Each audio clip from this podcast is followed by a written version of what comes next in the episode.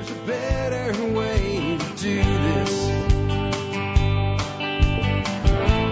Let me show you a better way. You don't have to be. Hi, folks. This is Jack Spirko with another edition of the Survival Podcast. As always, we'll manage through the changing world, the changing times, and the things that we can all do to live a better life. If times get tough, or even if they don't. Today is April 2nd, 2013. This is episode 1102 of the Survival Podcast.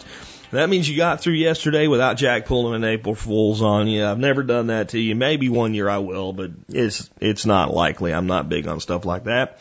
Uh, but it is a new month and it is a new quarter in the year. That means that the first Q, the first quarter of 2013 is up and gone.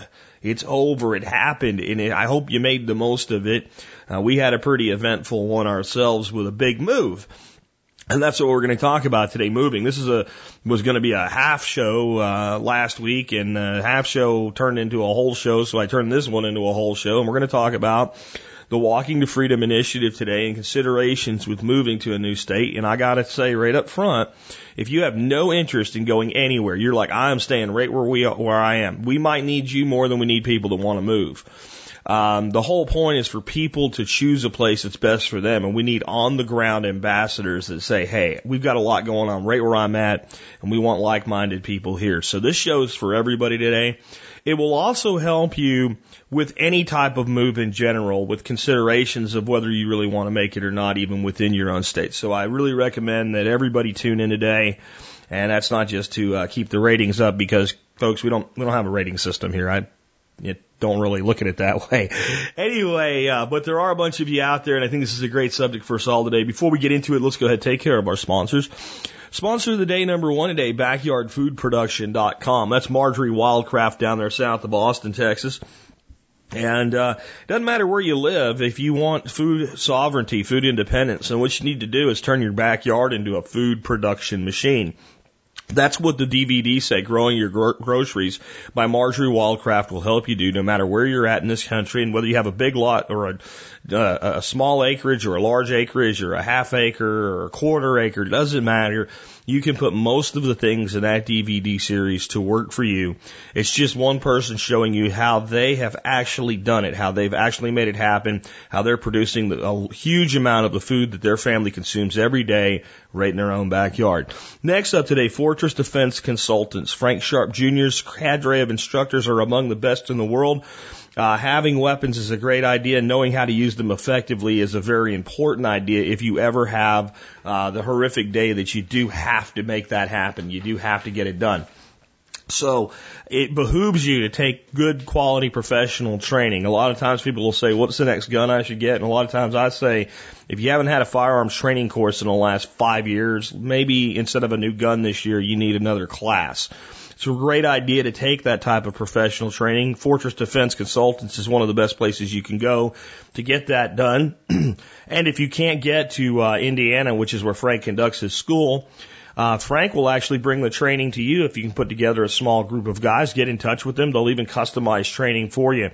Wouldn't it be great if you put together a group of guys and did like a weekender at a, a place that was like, you know, camping and all that, and nearby range where you guys could go shoot and bond? How, how cool would that be? And to bring in top quality instruction like Frank offers, just saying, think outside the box with stuff like this and take advantage of what's available. Next up, I want to remind you guys about tspgear.com. Check out our gear shop. We have some really cool stuff there. Check out the, uh, the, the, the coffee themed TSP shirts. It's a good fashion statement in addition to being a way to, uh, to re- be recognized as a listener of the survival co- podcast. And the ant is just awesome on that one. There's a lot of cool stuff there. Check it out today. tspgear.com. All right. Um, I also want to remind you guys real quick here about the Member Support Brigade. You can become a member of my support brigade. You'll help support the work I'm doing by contributing about 18.3 cents an episode. So when you're done listening to a show, if you think that's worth two dimes, consider joining. That's one way to look at it. The other way to look at it is your return of investment. There's a, a bunch of vendors, about 40 of them now that you get discounts from if you're buying stuff in the self-sufficiency, self-reliance world uh, at all. Whether it's long-term food storage stuff, whether it's silver, uh, doesn't matter, gardening supplies, seeds, you name it, we've got discounts for you there. Discounts that will fully pay for your cost of membership every year. Military, law enforcement, Peace Corps, and first responders like paramedics and EMTs, firefighters and the like. Um, you guys can save even more money because I give you a service discount to thank you for your service, and that's both for active duty and prior service. Email me at jack at the survivalpodcast.com before, not after you join. Put service discount and nothing else in the subject line. That will help me make sure I don't miss it. And tell me who you are and what you're doing in a few sentences or who you are and what you did if you're prior service. Don't be too in depth. Just let me know kind of what your background is enough so that I know that you qualify for the discount and I'll send you the discount code. Again, please do that before, not after you join. With that wrapped up, let's get into the main topic today. Uh, thoughts and considerations with a move to a new state. Um, the Walking in Freedom Forum has gotten off to a great start, and it's already starting. You can see the relationship starting to form. Uh, membership's nem- getting close to 700 people. Uh, many of them people that are planning a move, many of them people that have already moved and are looking to help other people, and many of them, and this is where I think the vast majority of this audience is going to be, uh, living where they want to be right now but helping others. And that is actually really in its infancy right now because we're going through the voting process and I'm not going to set up the boards for the individual states until the voting process is over, which establishes what we're calling the naughty list, the states that are the worst of the worst, the ones that are targeted specifically to recruit from. And everybody else, it's a jump ball. And we haven't decided how many people are going to be on the naughty list right now. We're bouncing mostly between a number of five and a number of 13. And if you have your own opinions about how we should be doing things there, all I can say is please come over and join the forum. And we have polls running on all of this stuff. Please vote and let your voice be heard. Because if you complain about it the day after the polls close and the decisions are made, your voice won't be heard until next year when we go through the process again. Because this will be an ongoing thing where we will vote every year because some states might actually pull their head out of their fourth point of contact and do better. And some may shove their head further up their fourth point of contact and do worse. The thing that's really important to understand though, like I said in the beginning, is if you're like, you know, I live in Florida, I love Florida, I'm never leaving Florida, Florida's the best. And you're thinking, so this isn't for me. Actually, you're the exact person we need. We need you there. So that when somebody says, I'm considering moving to Florida and I'm looking in the Fort Myers area, you can say, you know what? Come on down. I live near Fort Myers. I'll show you around. I'll introduce you to some people. And I'll tell you what it's like here. I'll tell you the good and the bad. I'll tell you how hot the summers really are and how how you deal with that down here. And I'll tell you uh, if is it is it as good as you think, or also do you think it's great? I think it's great, but you have misconceptions and you might actually be happier somewhere else. This is about a matchmaking process. This is about people saying, I know one thing. I've had enough of what I'm dealing with. And there's 49 other places other than the one I'm in right now that I could choose to go be. And I want to look at all of those options and determine what's best for me and my family based on the criteria that are most important to me. This is not Jack saying, hey, Texas is the best, come to Texas. I'll tell you that I think we have a lot going for us here. I think in some areas we are among the very best options. And I will tell you that in some other areas we're maybe not among the best options. And then there's a personal quotient into this friends, family, community, churches, things like that. So I kind of wanted to go through with you guys if I were making this decision, if I happened to have the the unfortunate life that I was still living in the state I was born in, which is New Jersey, and if by now New Jersey hadn't made me want to blow my brains out and successfully do it, and I was considering a move, what would I look at as, as a person making this evaluation as to where I would most want to be. And the first thing I would realize is that statistics are a great place to start, but you can't go on statistics alone. Let's look at it this way. One of the top states to find a job right now in is Texas. It's number five, I think, in the country. And I think like number one yesterday we determined was like Kansas or Nebraska. Okay. That sounds great on the surface.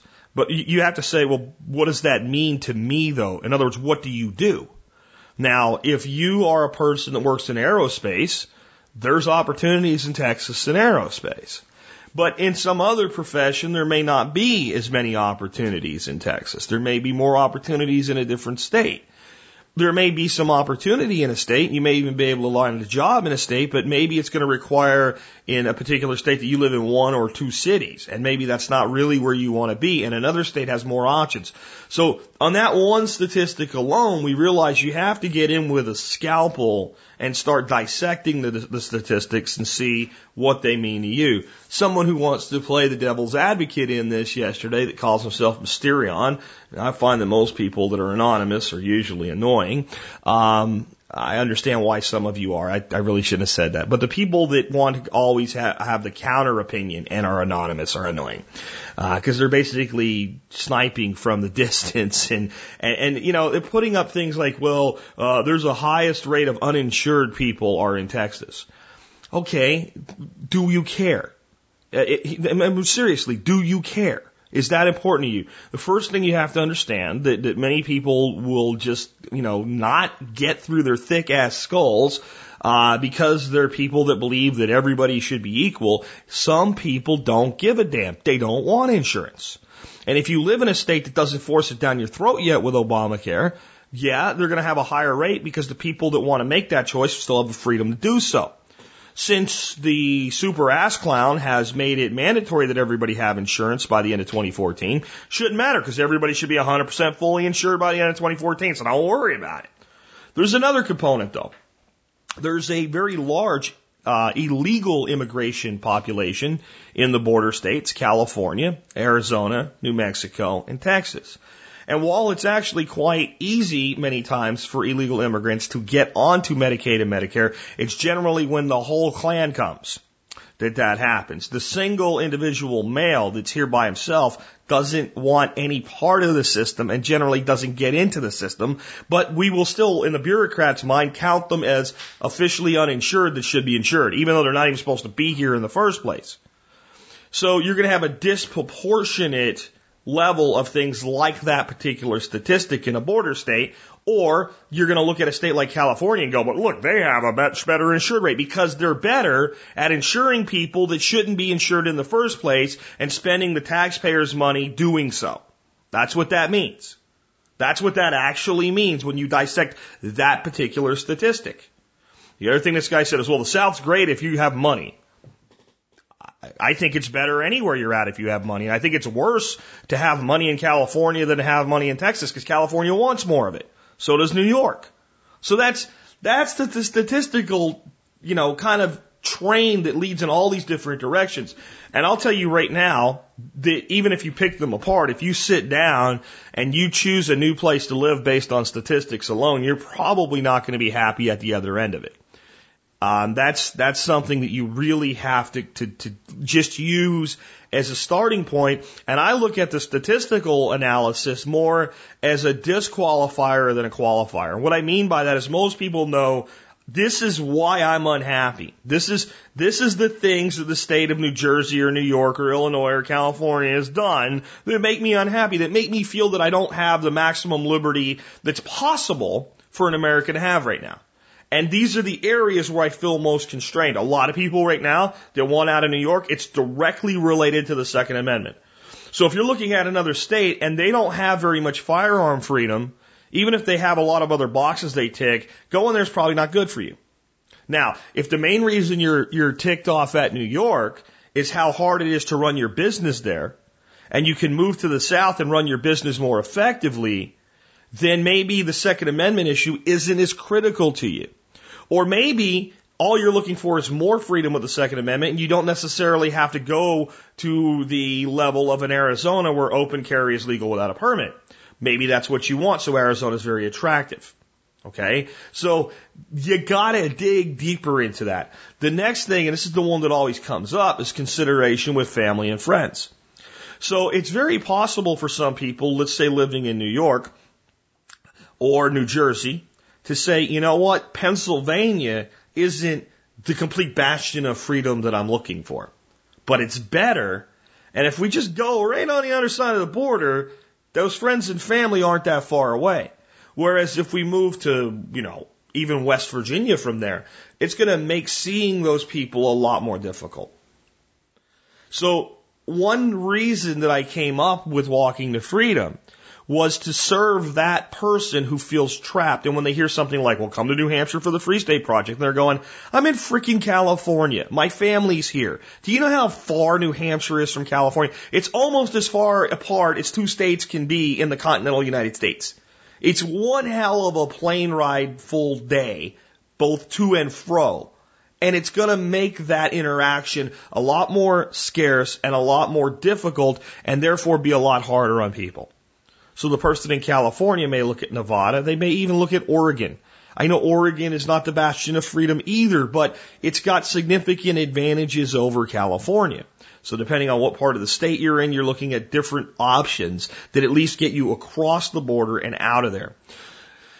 Uh, so that's something that has to be taken into consideration, and, and not doing so can put you in, in, in a pretty tough situation on the other side of it. Things you think you are okay with, you may not be. We found that out for ourselves with our move.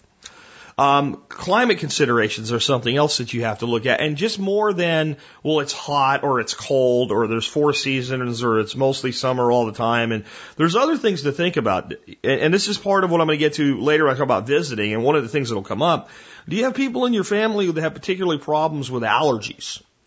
Um, because some places it might be a lot worse for you. I know that here in Texas, I have very little allergic allergic response to anything. I just don't.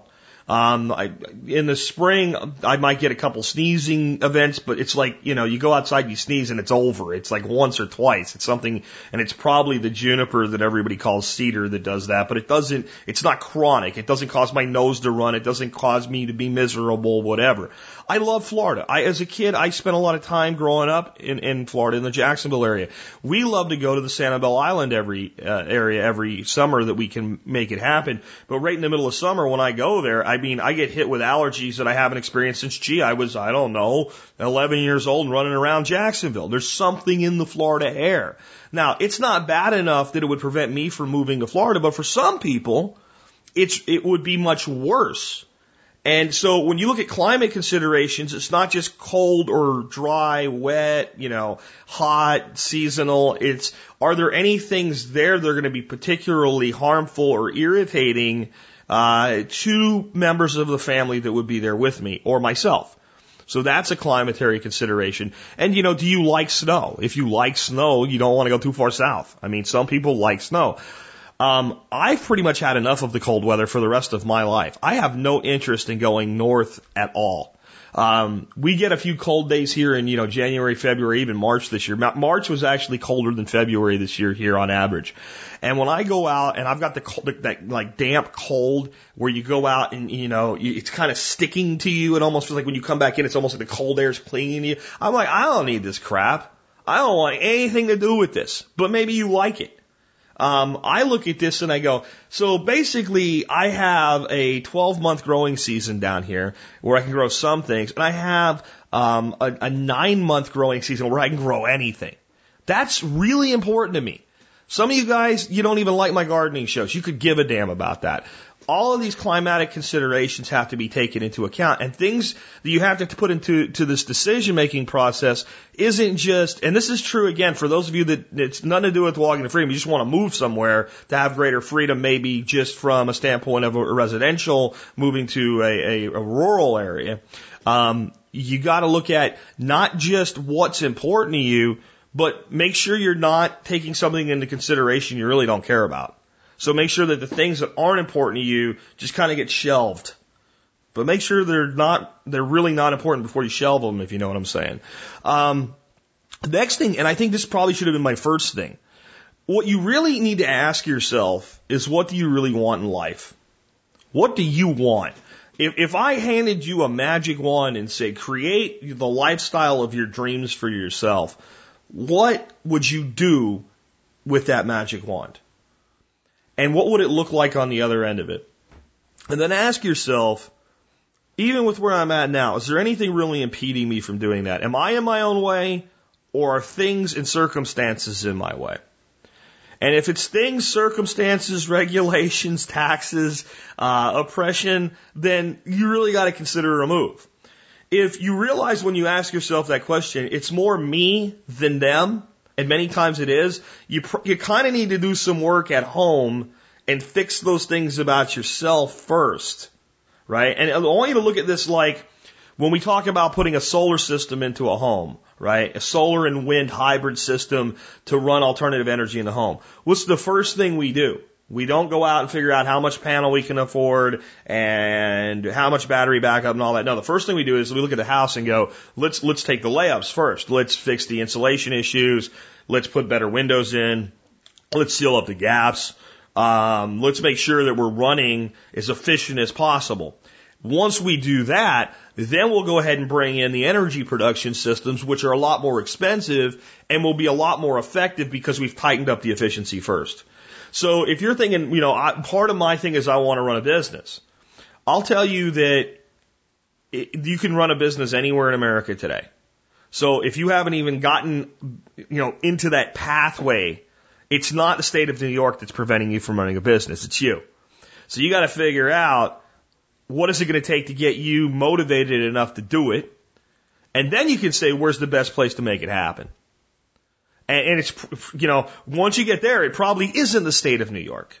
That's, that's just probably not where I would want to build a build business right now. But I will tell you this, I'd rather build, it, it, this might sound crazy, but I'd rather build a business, especially in upstate New York, the rural parts of New York, than I would in any part of New Jersey.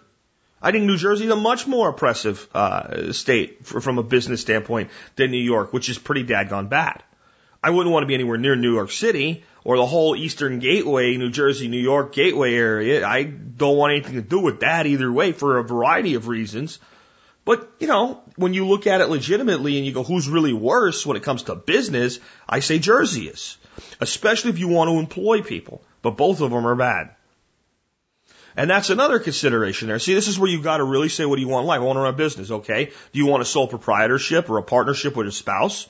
Or do you want to have employees? Because that changes everything if the answer is, I want to build a business with employees in it. You do not want to be in a non-right to work state as an employer. You couldn't pay me to open a business with employees, probably at all anymore. But if I was gonna, if I was going to be willing to do it, you could not get me into a unionized state and have a, an employee one.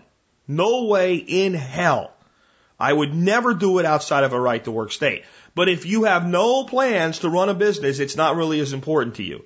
You should still consider it because it says something about the potential long-term health of the state itself financially but it's not anywhere near as important to you as somebody that says, I'm building a business right now. My plan over the next five years to have 20 employees. If you're in New Jersey, get the hell out before you hire one. Honest to God, what a nightmare you're going to have with a 20 headcount business in, in, in New Jersey compared to Alabama or Texas or Florida or Nevada or frankly even Delaware. I mean, Delaware I wouldn't go to either, but Jersey versus Delaware with, with a head count, a 20 head count business, ugh. just from a liability standpoint, at least Delaware's got something going in that direction. So those are just some thoughts there. Um, the next thing is, what are the freedoms that are most important to you? I think in this audience, the Second Amendment is going to be very, very high, maybe disproportionately high to many other people that are just fed up with California and New York and other states. Many, many people that are fed up with them are fed up with them for different reasons, financial reasons, uh, right to work reasons, and things like that.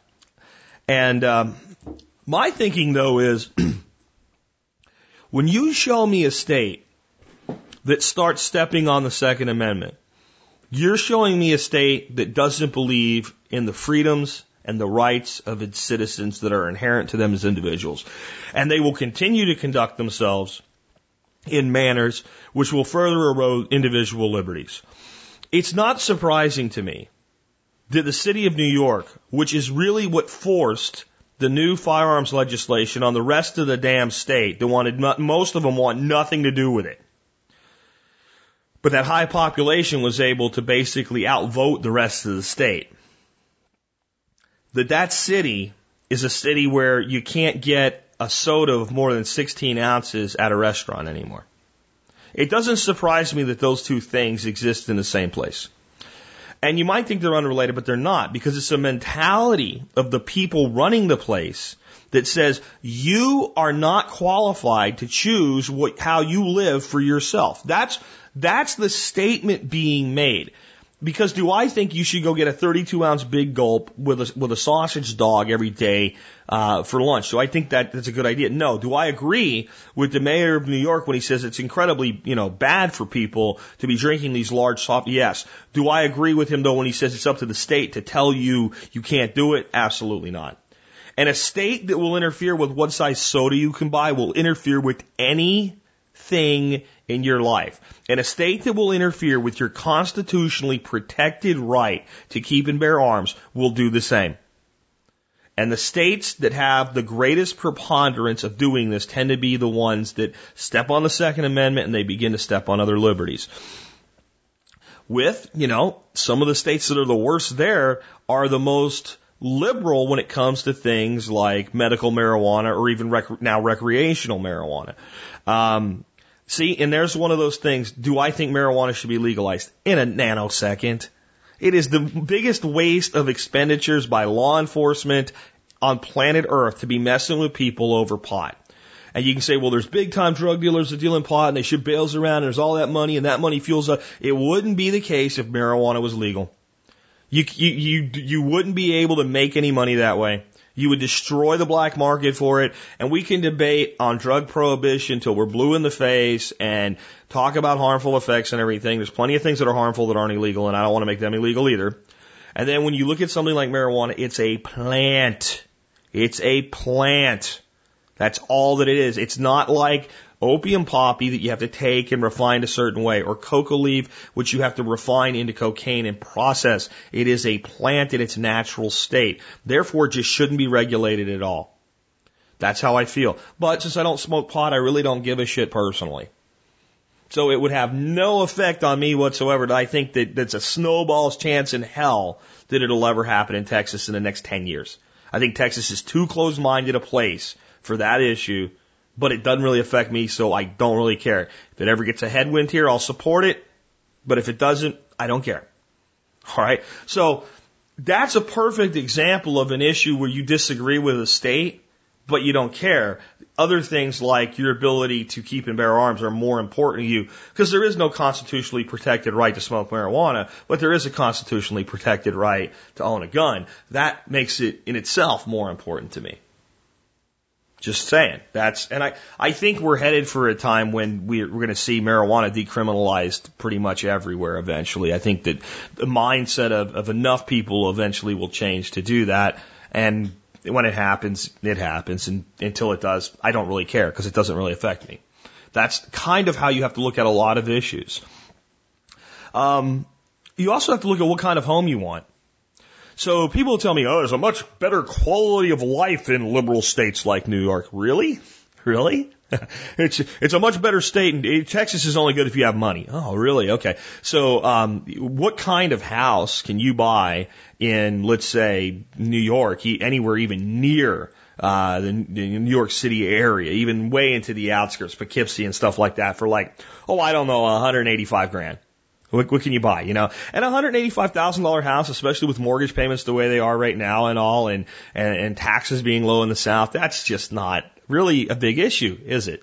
Uh, I mean, most people with any kind of a middle class income could easily afford a house with a mortgage payment uh, based on a hundred eighty-five thousand dollar house, and it will buy you a piece of crap if that in you know on Long Island or Staten Island or Poughkeepsie, if you can find anything. You come down here, take your pick. There's, there's, there's literally hundreds of neighborhoods with houses in that range right now. You might do okay in New York for what, 300, 350? Do you know what you can get for 300 to 350,000 in Texas? Much in addition to what your property tax bill will be on a $300,000 house in Texas versus a $300,000 house near New York City. So if important among the important things to you are a really nice new home. If that's what you want, a really nice house. It's a big difference in, a, in what is housing in California, even with the market crashed. versus Texas, Arizona, and Florida has some incredible real estate deals right now. Missouri has some really great stuff from from a housing standpoint in, in in certain areas. There's a lot of places that have a lot higher quality of home. Now, what if that's not what you want? What if you want more of a rural setting? You you got to look at that from a completely different standpoint. What's available where you're considering? And how far does your money go? What kind of home do you want? And what kind of freedom do you want with that home? I mean, I don't want to live in a place where every time I have to do, I want to do anything, I have to call up the county and get a permit, or I have to call up the city and get a permit. Somebody has to come out and inspect it. I don't want to ask for permission to do things I think I should just be able to do. I don't want to live in a place where, yeah, you can have chickens, but you can only have four hens, and you have to file a plan, and you have to pay for a permit. I don't want any of that crap right? I want to go down and buy my chickens and put them out in my chicken tractor and watch them right now run around and play with each other while I'm talking on the microphone. They're, they're out there right now. I'm looking at them. They're looking at me. If I yell chick chick loud enough to go through the window, they'll all run. They've already learned that even though they're only about three and a half weeks old. Uh, that's what I want. But what you want may be totally different. So that's something that has to be considered. And, you know, what type of cost is associated with acquiring the home that you want is a huge consideration to me. I also think when we get into taxes that too many people go into the first point and start saying, well, they have a uh, income tax of this and they have a tax of that and then they tax this. And they look at the individual tax that they're most familiar with. And they, they compare that. They say, well, actually, for all of that, well, there's a better tax rate here where I'm at right now. But is there really? Because what you have to look at is your tax footprint based on your lifestyle. Here's what I mean. So if you are a person that spends a lot of freaking money, you're a big spender, you spend money like water. You pretty much spend all of your income and you spend it pretty much on things that will be taxed with a state income tax. Um, that would actually make the state of Texas a fairly high tax state for you because we have a sales tax rate that averages about 8% throughout the state. It's fairly high. If you are a saver, then Texas is a great state for you because there's zero income tax. You see how that works. If you are a person that's going to have a really big house with a really high value, you're going to buy a half million dollar house, then the property tax rate is something you really need to look at. Even if the property tax rate is relatively high compared to some other place, if you're going to end up coming to this new place and buy a $150,000 house, and in the old place you were going to have a $300,000 house, you would actually be paying more property taxes, even if they was a little bit higher by percentage at the new place than you were at the old place, simply because of the appraised value of the home. See how that, I mean, that's, what is the consistency of increasing the value of real estate? In other words, does real estate go up dramatically in a market? That means that property tax bills are all going to be climbing. A real estate market that's relatively flat and most affordable ones are, that's why they're affordable, don't have the same problem. So you don't have the continuous increase in the equity of your home. And some people are like, I want continuous increase in the equity of my home. Do you? Most people that want continuous increase in the equity of their home plan to sell it. If you're looking for a place to live for good, you're better off if it never goes up a penny. You'd be actually better off if it went down some. Now, I don't like depreciation in a home because it makes exiting more difficult. But assuming you go in with the right value on the property when you go in, you put in a reasonable down payment, and you're going to be there at least five years, you should always have that option if you do your homework going in just some more to consideration. I mean, you've really got to look at what's the total impact of taxation. If you're an employer, you need to look at the tax climate as an employer. If you are a, a just a, an employee and you don't run a business, you need to look at the tax climate that way. And if you're an entrepreneur that runs a small concern, like something I do, you need to look at the tax implications completely differently. Is there a corporate tax rate? Is there a tax on individual income? Is there, you know, what kind of sales taxes are? What kind of property? How will this affect my lifestyle? Because I've heard people say things like, well, I get paid better in New York. Okay. It's not how much you earn, it's how much you keep. So if you have to pay state tax on it, You have to pay twice as much for your housing of equivalency, and probably more than that. You have to pay twice as much on your um, your, your your property taxes, right? You have to pay more for all of that, and your overall cost of living is higher. If you went south, got a 20% cut in pay, but a 50% reduction in living expenses, you just got a 30% raise. You have to do all the math, not just the individual math when you're making the financial consideration here. You, and you have to look at cost of living versus just taxes. So what is your grocery bill going to be? There's, there's a big difference in a grocery bill on Long Island and a grocery bill in Dallas, Texas. And I'll tell you which one's higher right now. Or a grocery bill in, in, in, in Los Angeles versus a grocery bill in Tallahassee, Florida. There's, there's a difference there. I mean, part of a visit, and I'm going to say you've got to visit multiple times before you make a decision that's this big, just keep a grocery list of what you buy. Most preppers are good at that anyway. And, and, and look at your average spend and then go when you visit, just go to some local grocery stores and go, well, how much is it? You know, if it's, if it's 40 or 50 bucks less, that's 40 or 50 bucks. And if it's a week, if you're a weekly shopper, and I know many of us, even as preppers, we're still weekly or biweekly grocery shoppers because we store it up and then we go back into a normal lifestyle after that, just like everybody else. We don't, we're not always in Costco with the two things completely full, right? But if it's 40 bucks a week, right? $160 a month, that's real money. That's that's so that's a part of your cost of living. Uh, if you have children involved in after school activities, I, I was blown away when I found out, like in places like Connecticut and stuff, kids that were on sports teams for their high schools had to pay money for the activity. I I'm not talking about some trips or some camps. I'm talking about like a fee to be on a sports team in, in a school in Connecticut where you're already paying through the nose with your property taxes. That doesn't happen here.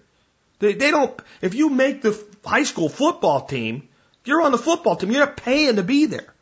You know, and if you have a lot of kids and a lot of activities, that adds up. And I'm sure there's a million things I'm missing because this is about your lifestyle versus, and your cost of living in it versus mine. But these are things to think of. Um, quality of the schools. I, I always have to ask people when they say, like the guy that I met in, in New Hampshire, well, I'm staying in Massachusetts because they have better schools. Better at what? Better at what? And does it matter? Better at indoctrination? Better at programming your kids? Or are they actually better? Because some of them are better. If you think that all schools are equal in this country, you, you, I mean, really, you just, I'm sorry, they're not. But better at what? And how does that affect your kids? And how much longer are your kids going to be in school? That, that's a much more important question for someone with some kids that are like, you know, just about to start kindergarten than it is for someone who, you know, Johnny, I'm sorry we're going to move, but you, and they got two years left of high school. You know, and that's a tough time to move, and that's something else you got to consider too. If I was in that situation, I might stay put for two years until that that little chapter is closed, just because it is a tough thing to do, move once you're in high school. Right? But if you're going in, that's different again. Because most people are making all kinds of new friends because the, the whole click process gets broken up in the move from middle to high school uh, for a lot of kids anyway. So these are all things that you have to look at. But when it comes to schools, before you say they're better, better at what? Better at their standardized test scores? Better at how many go on to college?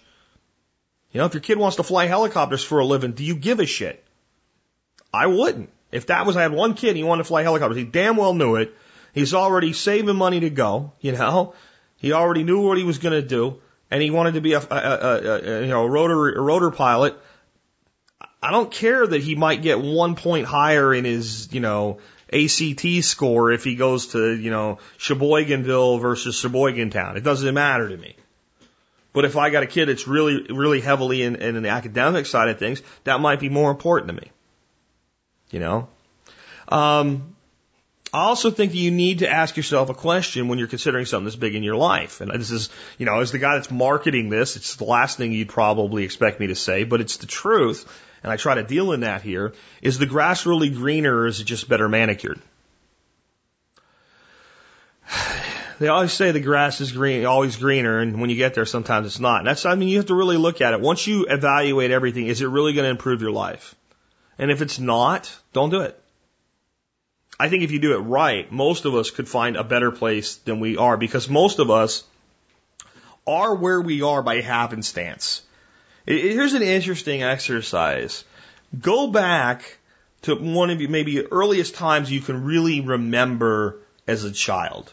Not like an individual event, but where you can really kind of remember what your life was like, where you were living.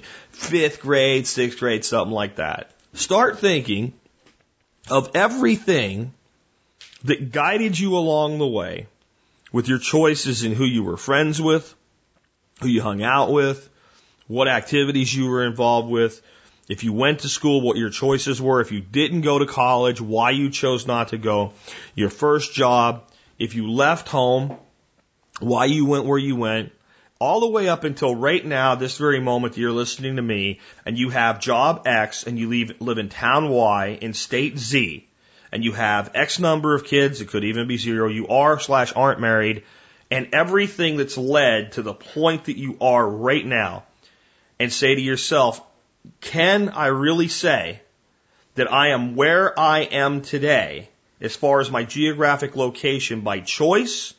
Or is it more the circumstances that guided me along? I just kind of rode the wave. And I think most people, we just ride the wave. We're like a leaf in the wind and where the wind blows, we go. I came here because I knew somebody. I came here because I had a job offer and it was the only one I could get. What I'm suggesting with walking the freedom is that you, you, you just stop letting the wind blow for a while and make a conscious choice about what is best for you. And many times you'll figure out that maybe there is a better place. And some of you, after you evaluate this this way, are going to go, you know what? I'm in Georgia. I don't love everything about Georgia, but I love a lot of things about Georgia. And I ain't leaving Georgia. But I'm leaving where I'm at. Yep, Atlanta, no, not going to do this anymore. And you can use these same considerations when you're making a move within your own state. Because, you know, shockingly enough, different counties, different cities, different towns have different property tax rates. Local areas even have different sales tax rates. I mean, we hated going out to eat in Hot Springs because they tax everything in the restaurants because it's all based on tourist money and tourists don't even think about it. You end up paying like 11% tax on a plate of enchiladas in downtown Hot Springs. It's a ridiculous tax rate on things like that because it's tourist centric. It was something we never even really thought of because we're not people that do a lot of going out to eat. But when you did go and you're like, how much taxes on this? I mean, it's only a couple bucks more, but you're thinking, man, it just, it just doesn't feel right. You know, so that, that wouldn't have made a huge decision, but you know, it also says something about the quality of life for the people doing the work. The more you tax my meal, the less money I have in my buffer to give to my server as a tip. Right? So when they see high taxes on food, they say, well, we'll just tax the food, the tourists, you know, whatever. You're eroding the wages of the serve staff. So those are things that you really have to look at even within your own state. The big thing is please visit the area multiple times first. Go, you know what? Get a hotel room or find somebody on the forum that'll say they'll put you up. I've said to people already that are considering Texas, give, don't call me tomorrow and say I'm going to be there tonight. Get in touch with me. Let me know your requirements. As long as you don't have like 15 kids or something like that. I'll, we'll give you our guest room for a couple of days. Hell, I've got three vehicles. Here's the keys to one of them. Drive around. Go look. Go talk to some people. I'll introduce you to the people that I know. That's what we need so that people can come to a place and go, you know what? Screw this. This is nothing like I thought it would be. That person you don't want moving to your location. This isn't a contest who can get the most. This is about really helping your fellow citizens make a good decision. The person that comes here goes, this is better than I ever imagined that it possibly could be. That's the person you want moving in next door to you. Because that person is going to be an active, thriving member of your community. And you're not going to know if the place is right without at least going there a couple times and getting a feel for it. Because you may, you know, you can end up in a place that's very, very churchy, as I call it, you know. Everybody's knocking on your door, inviting you to church and what have you. I have no interest in going to anybody's church. But it doesn't bother me that you've asked. You know, it's just, some people that really, they don't even, they don't want that. Just let me alone, right? Let me, and as long as the person's not like here every other day, like, when are you going to come? When are you going to come? I don't care. Some people really love that. That's what they're wanting. They, they're, they're going to want to go to every single one of them and pick out the best one for them. You need to know what's the mentality there. Some places you go, you're the guy that doesn't go to church. Everybody invites you. You say thank you, but no thank you. Everybody's happy. Nobody cares. You're not considered an outsider. Some places like, what's wrong with him? Right? So you, these are things that are intangibles that sometimes can change with moving two or three blocks down the street. Right? Or moving five miles to the west or ten miles to the north in an area where there's the, and, and so you might actually figure out, hey, Georgia's really where I want to be. And, and you're right now in, I don't know, New Jersey, because anything's better in New Jersey. And, um, but then you go visit and you go, yeah, I want to be in Georgia, but not this part. I want to find something that works better for me. Right? And then I want to find something that works better for me, but yet I'm still able to, pra- to practice my trade, to do my profession, to run my business, whatever it is. And you may eventually go, it's got so much going for it, but I just can't. And gee, it's I look like Georgia. I think it's going to be South Carolina though. It all depends. Do you want the coast? You don't want the coast. You don't care about the beach. Then you know maybe it's Alabama. You know I don't know. Uh, Alabama has a coast too, but let's say maybe it's northern Alabama where you're far from the coast. That, that's better for you, or maybe it's Tennessee. I don't know. Maybe it's Missouri. It all depends on how all of these things work out as you start actually doing it. Understand, you can go back if it doesn't work. Life actually is full of choices, and if you have the ability to move from New York to Texas, then you also have the ability to move from Texas back to New York. It'll be easier, especially if you're leaving behind friends and family, because they'll be waiting for you and happy that you came back. So do understand you can go back, but you've got to have an exit strategy. Um, one of the biggest mistakes that we make in this country today as individuals is we take major life changing events with no exit strategy. Whenever I buy a house, the thing I'm thinking about is if I bought this house tomorrow and my personal world exploded, my personal shit blew up the fan, right? It didn't hit the fan, it blew it up. There's, it's just a mess and I gotta get out of here. I got, I, I gotta get out of this. How would I extricate myself from it? And if I don't have a good answer for that, if I'm like, I would be screwed. There's no way I could extricate myself from this situation. Along with, I'm also thinking, what are the things I'm going to do to improve this place immediately that would make it more marketable? Not the things I have planned for five years from now, not even the things I have planned for two years from now, things I have planned for the first six to nine months. If I get those done, what's my, so I, I think that way. Why? Because you're buying something, a hundred, two hundred, three hundred thousand dollar thing with your name is how you're buying it in most situations. Most of us don't whip out the billfold and go, 200,000, hey, 1,000, 2,000. We, we, we sign a mortgage and a commitment and now we're attached to a payment for, for 15 to 30 years. So with that in mind, I always think, how would I exit this position? And since that's a very important consideration in choosing a home when you make a move, so it makes a lot of sense for people in that first year when you've chosen a new place to maybe rent and take your time finding a place to buy. That, that makes an awful lot of sense because it's much easier to, to, to break a lease than to get out from underneath the mortgage. And you have to think not just housing, but in all ways, if this doesn't work out, how would I come home? So it might be a good idea if you're quitting a job to leave on incredibly good terms to do everything you can to make your employer realize how much you appreciated them. Because when you come back, okay, they might give you your job back. In fact, they might give you your job back without you asking. Why do I tell you that? Because it happened to me.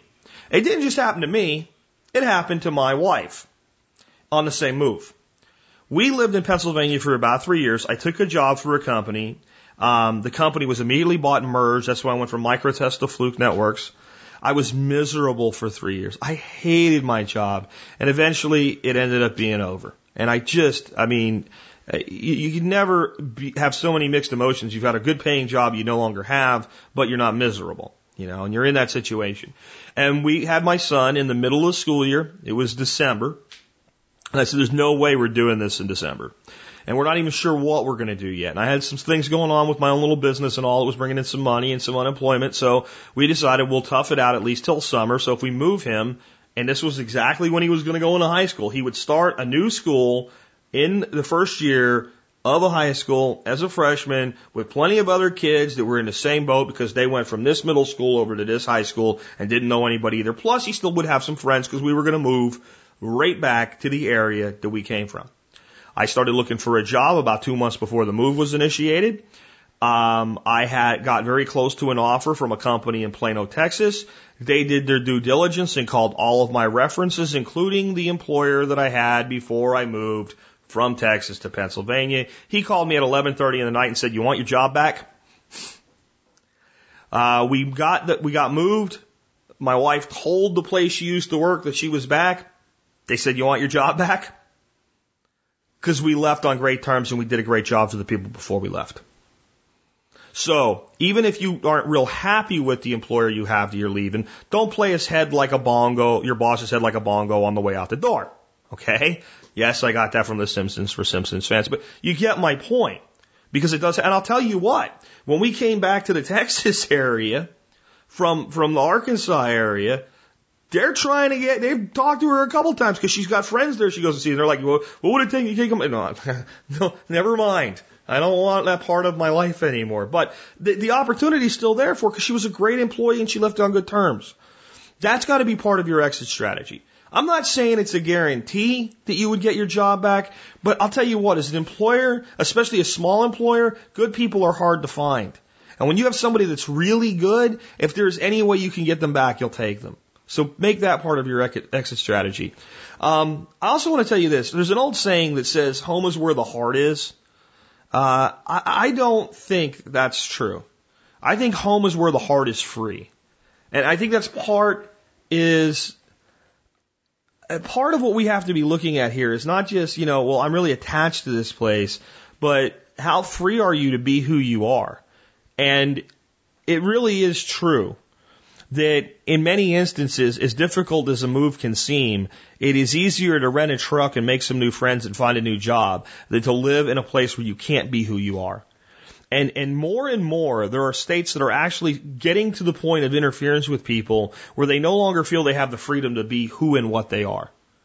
And, and, and to me, that has to go uh, out the window. Uh, for me, I can't live where I feel I can't live where I feel oppressed if I know there's a place I could be less oppressed. If, if, if, you know, is Texas perfect? Hell no. Are there things I would change? Absolutely. Are there freedoms I would add? Yes, you know. We had an interesting discussion with a, a, a person I think really much was a troll, uh, but it was an interesting troll discussion on the, on the blog.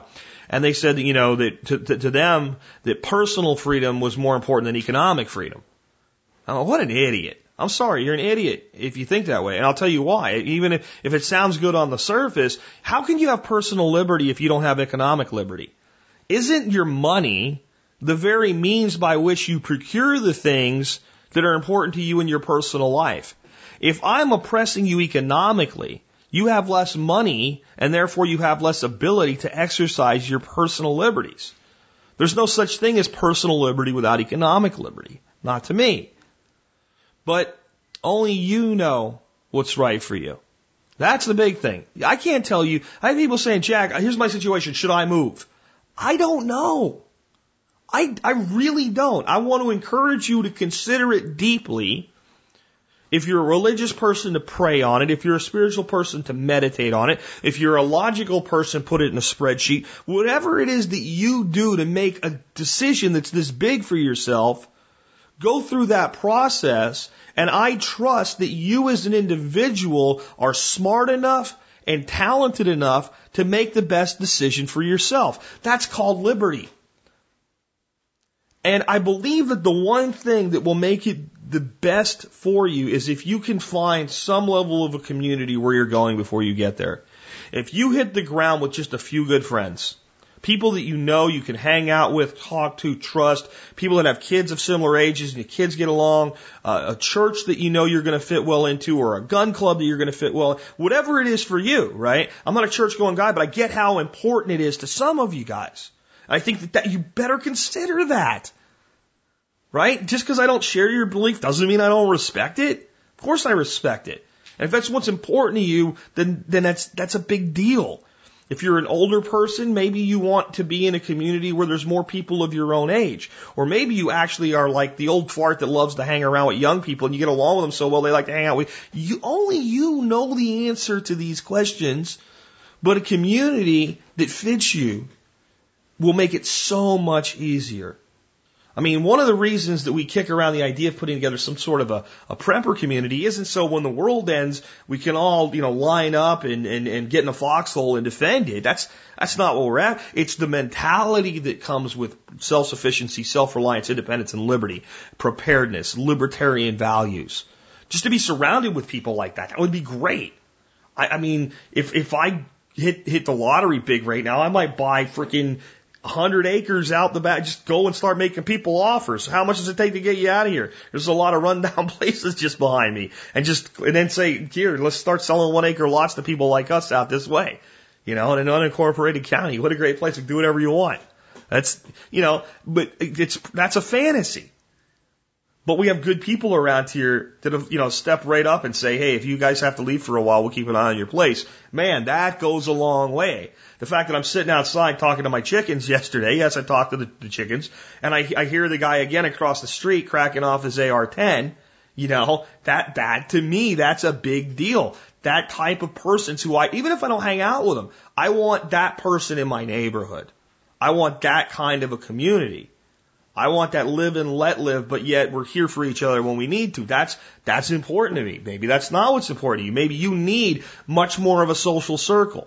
So whatever it is that does it for you, that's the way, that, you know, you really kind of make everything work.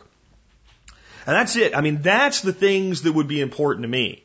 And, and again, I want to point out that I think that it's safe to say that this exodus, in spite of Mr. Mysterion, um, who I guess is a South Park fan, um, is all, is already happening. You know, there's a quality of life issue. Yeah, well, price a U-Haul from LA to Dallas and Dallas to LA. And you can, I mean, the statistics are in. This is not something I did. This is not something I created. Here I consider myself two things, right? There's two roles for me in this. An enabler and an agitator. I want to enable the citizens of New York who've had it up to frickin' here with Governor Cuomo and his firearms regulation and, and Mayor Bloomberg and his bullshit, and they're just done and they're done paying the taxes, they're done overpaying for their real estate, they're done with the whole damn thing, and they're like, I am leaving. I want to help them. I want when they say I'm thinking about Tennessee, I want them to have five, six, seven contacts throughout the state that say, I'll tell you about it and I'll show you around. Enable and I want to agitate. I want to make sure when that person leaves, they don't just pack up and leave. They make a YouTube video. They write a letter to the local. I want them to go on record and say, not only am I leaving, not am I only am I going here, this is why I'm leaving you. I want them to just say what's really on their mind, what's really on their heart. I want them to tell the truth and I want to give them a platform to tell the truth and I want thousands of human interest stories and I want to agitate the states that are are losing these people because I didn't do it to you. You did it to your damn self. That's my role here. It's already happening. This is how a republic works. But it's time to shine a light on it and it's time to help. And what I'm asking for the citizens within this community to do that are happy where you're at is help me with the enabling. I'll agitate. I'm good at agitating. I'll agitate the shit out of this for you. You just help your fellow citizens who've had enough find the right place for them. And I'll handle the other side of things. And we'll do it together. And we might make a difference. Because let me tell you, the people that founded this republic knew what they were doing when they set up a Republican form of government. It has nothing to do with the GOP today when I say Republicans. Don't link them because I sure as hell ain't. They knew what they were doing. They put as many checks and balances into this system as they could, including some they don't teach you about in school anymore because they don't think your brain is capable of utilizing or understanding them. And frankly, the people in charge and the bureaucrats in charge that set the curriculum for the schools and set the curriculum for the teachers, and by the way, program the teachers during their own indoctrination, don't want you to know. They teach you about the systems of checks and balances, the three branches of government, executive, legislative, and judicial, and how they all work. They leave out the most important ones.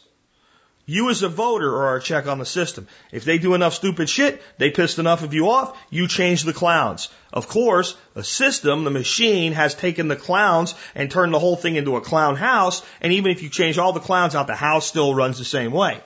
So they've limited your ability to effectively change things by voting. But when a Republican government, at least it still works at the state and the local levels. So you can still have an impact there. All right. That's a check. Another check they gave you was the jury. The jury is the ultimate check on power because if the government passes a law and completely ignores the will of the people, a jury can nullify a law by simply saying, not guilty. But we said that, yeah, but not guilty. It's a big part of what made prohibition go away. Without jury nullification, we'd probably still have prohibition in America today on alcohol. I'm telling you right now, that's what killed it. You can't get a conviction if you can't get a jury to vote guilty, and it became very, very difficult to find enough people where a jury in its majority would vote guilty for someone for drinking a beer. You really want to get rid of marijuana laws? Start nullifying it with a jury. So that was another check that they don't tell you about. In fact, you're specifically lied to when you go on a jury about jury nullification. I'll tell you, if you ask about it, they'll tell you it doesn't exist. And guess what? You ain't getting on that jury. And if you're already on the jury and you ask about it, they'll tell you to shut up and they'll threaten you. And they'll tell you it's not your choice whether, but it's a lie. As a member of a jury, you can vote any way you want, including not guilty and you don't have to explain it, but if it's not guilty because I don't believe this law should exist, so be it. It's a check on power. The ultimate check, though, was the Republic. That if one state did something oppressive enough or stupid enough, New Jersey, uh, if one state did that long enough, the people in that state with freedom of movement would vote with their feet it is the ultimate check on power. It is the ultimate check on power in a republic that I can go from Florida to Texas or Texas to Florida and I don't need a passport. I don't need paperwork. I don't need to file anything. All I got to do is put my shit in a truck and head whichever direction I want to go. And I have that freedom of movement and that freedom of choice. And friends, it's the ultimate revolution without firing a shot. It's happening right now. The mainstream media even, they, do you think that MSNBC wants to run a story about how employment is better in Texas? How about how people are leaving their liberal bastion of California and heading to Texas? About how there's a net population loss? Of productive citizens in California and a gain in Texas about how Texas is actually going to end up with more representatives due to the population swing and California. Do you think they want to run a story like that? You think, gee, this is what we've been waiting for. This makes our stuff look great. No, they don't want to. When they start telling the truth about something like that, it means it's already so big that it can't be ignored. That's what it means. When it goes from the alternative blogger to MSNBC, and it makes a case for small government less interference, more freedom, lower taxes, and MSNBC's running it, that means it's already twice as big as they're telling you because they don't want to tell you that. They don't want to have that. They don't want that. It's happening. Let's enable and let's agitate. That's my goal for this. To just simply shine a light on something that people already intrinsically know and to make more people go, you know what? I really didn't think about it that way. Maybe this is right for me. Maybe it's right for you. Maybe you can help somebody else do it. But with that, this has been Jack Spirko with another edition of the Survival Podcast, helping you figure out how to live that better life if times get tough, or even if they don't. It's in our food these days, you know it's on our TVs. Sometimes we forget we are what we. I don't know the answer. It's like there's nothing I can do. It's the price we pay, I guess, when we follow all the rules. There's a better way to do this. Let me show you a better way.